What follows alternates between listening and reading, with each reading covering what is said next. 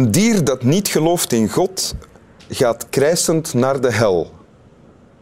Behalve dan de bosmarmot, die overleeft dat wel. Het is geen haiku, maar wel een kort gedicht van de roemruchte dichter Johann Sebastian Stuur. Welkom in Winteruur. Dank u. Dat rijmt. Welkom in Winteruur.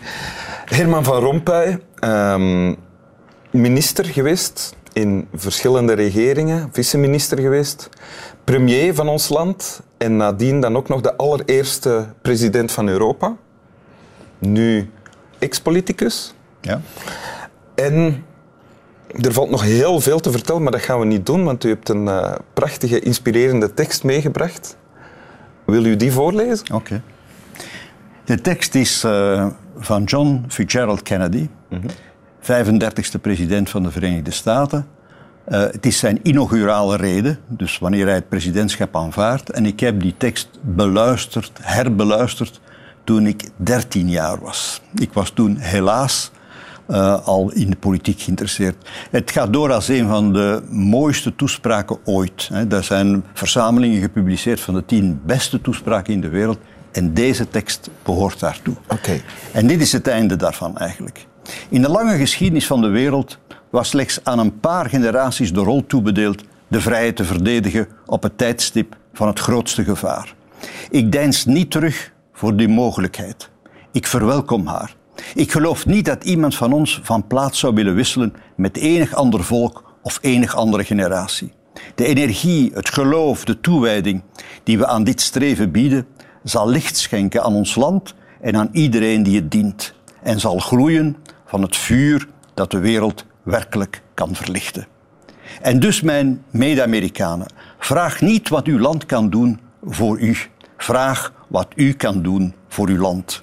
En mijn medeburgers van de wereld, vraag niet wat Amerika zal doen voor u, maar wat we samen kunnen doen voor de vrijheid van de mens. En tenslotte, of u nu burgers van Amerika of burgers van de wereld bent, vraag van ons hier dezelfde hoge normen van kracht en opoffering die we vragen van u. Met een goed geweten als enige beloning, met de geschiedenis als eindoordeel over onze daden. Laat ons voortgaan het land te leiden waarvan we houden. Hem vragend om zijn zegen en zijn hulp, maar wetend dat Gods werk hier op aarde waarlijk ons eigen werk moet zijn.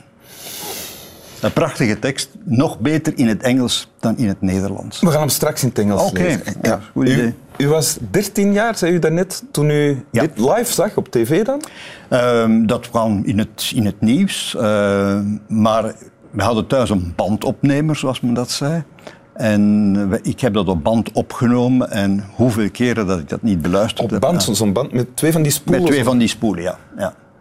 Toen opgenomen en herbeluisterd. En herbeluisterd, ja. ja, ja. ja, ja. Maar wij waren in de politiek geïnteresseerd. Eh, We volgden die, gans die campagne tussen Nixon toen, Ja. eh, Tricky Dick, hè, eh, De slechte. de slechte, en Kennedy de, de goede. Hè. Dus dat was eigenlijk goed en kwaad. Kennedy was jong, had een mooie vrouw. eh, was- Katholiek. was een katholiek. Hoewel, op die periode was ik niet zo katholiek, maar dat droeg mee tot die mag, omdat de eerste katholiek was die president van de Verenigde Staten kon worden. Eh, en ja, natuurlijk, daarna is het drama gebeurd in 63. Maar wij leefden dat in 61 mee, natuurlijk niet wetende welke tragiek dat er later zou volgen. Nee, natuurlijk. Laat ons eens naar de tekst kijken. Eh, wat wordt er gezegd in eh, dit fragment? Wel, eigenlijk Kunnen we de eerste bladzijde? Ja, voilà. Ja. Wel, wat, wat eigenlijk de, de kern van de boodschap is, en dat sprak ons op, die, op dat ogenblik aan, ik bedoel mijn medeleerlingen en mijzelf, maar eigenlijk ook heel veel mensen, is je moet genereus zijn, je moet edelmoedig zijn. Je moet je ook inzetten, je moet je verantwoordelijkheid nemen. Met de beroemde woorden, vraag niet wat jij kunt doen, eh, wat het land voor u kan doen, vraag wat, wat jij kunt doen voor het land. Ja. En bovendien zei hij niet alleen tegen de Amerikanen, hij zei het ook the citizens of the world. Voor, eigenlijk voor iedereen. Dus natuurlijk, als je jong bent, en we waren toen nog zeer jong, hè, moet er een soort van appel zijn, hè, waar dat je je kunt, kunt aan overgeven. Iets waarin dat je kunt geloven. eigenlijk was dat uh, een hele idealistische boodschap. Ja.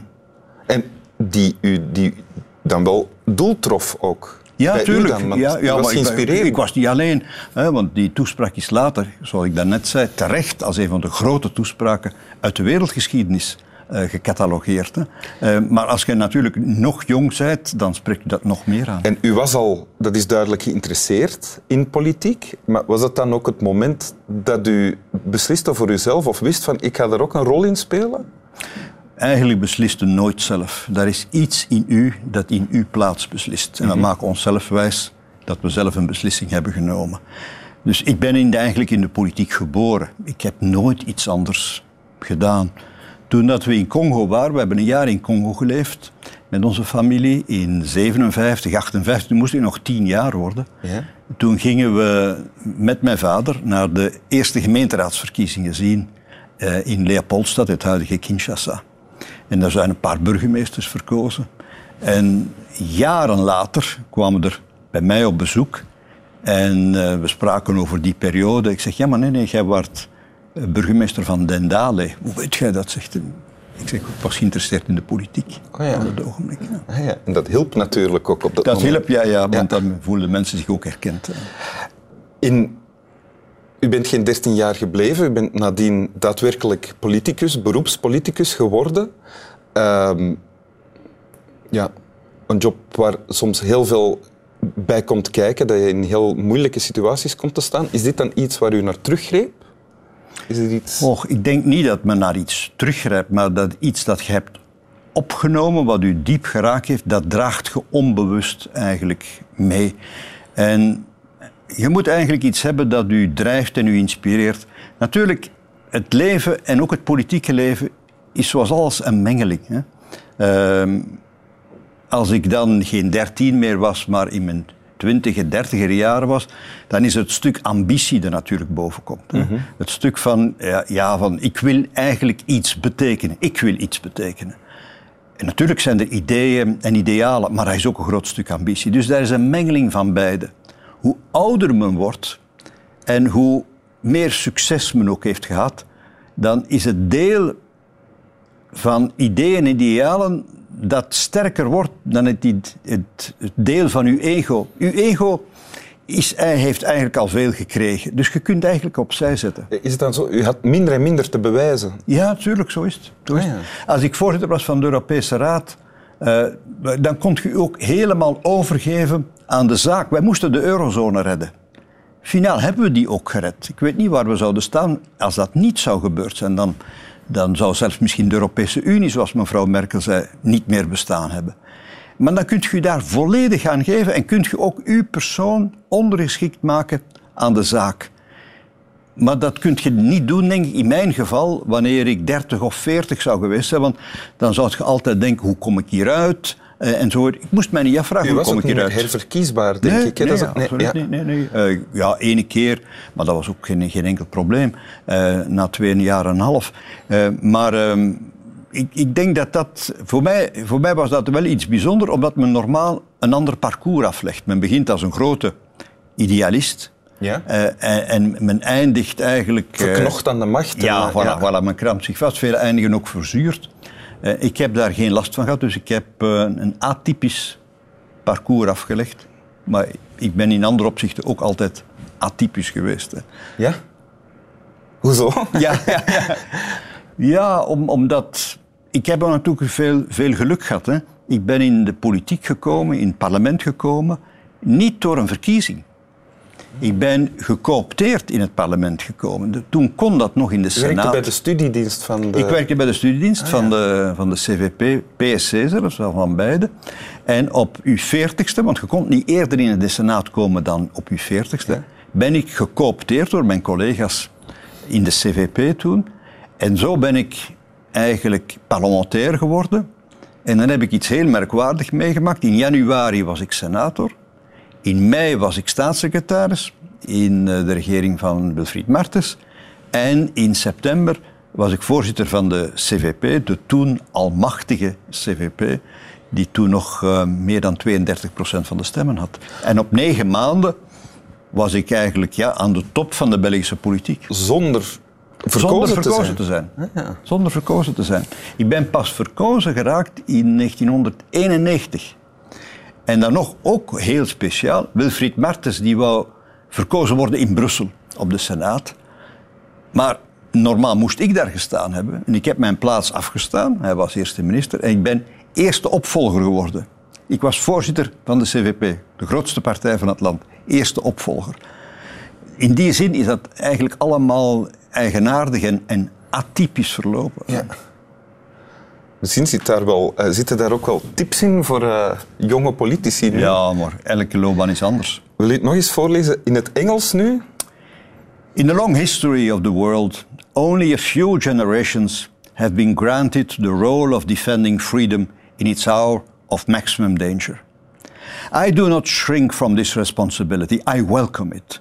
I do not believe that any of us would exchange places with any other people or any other generation.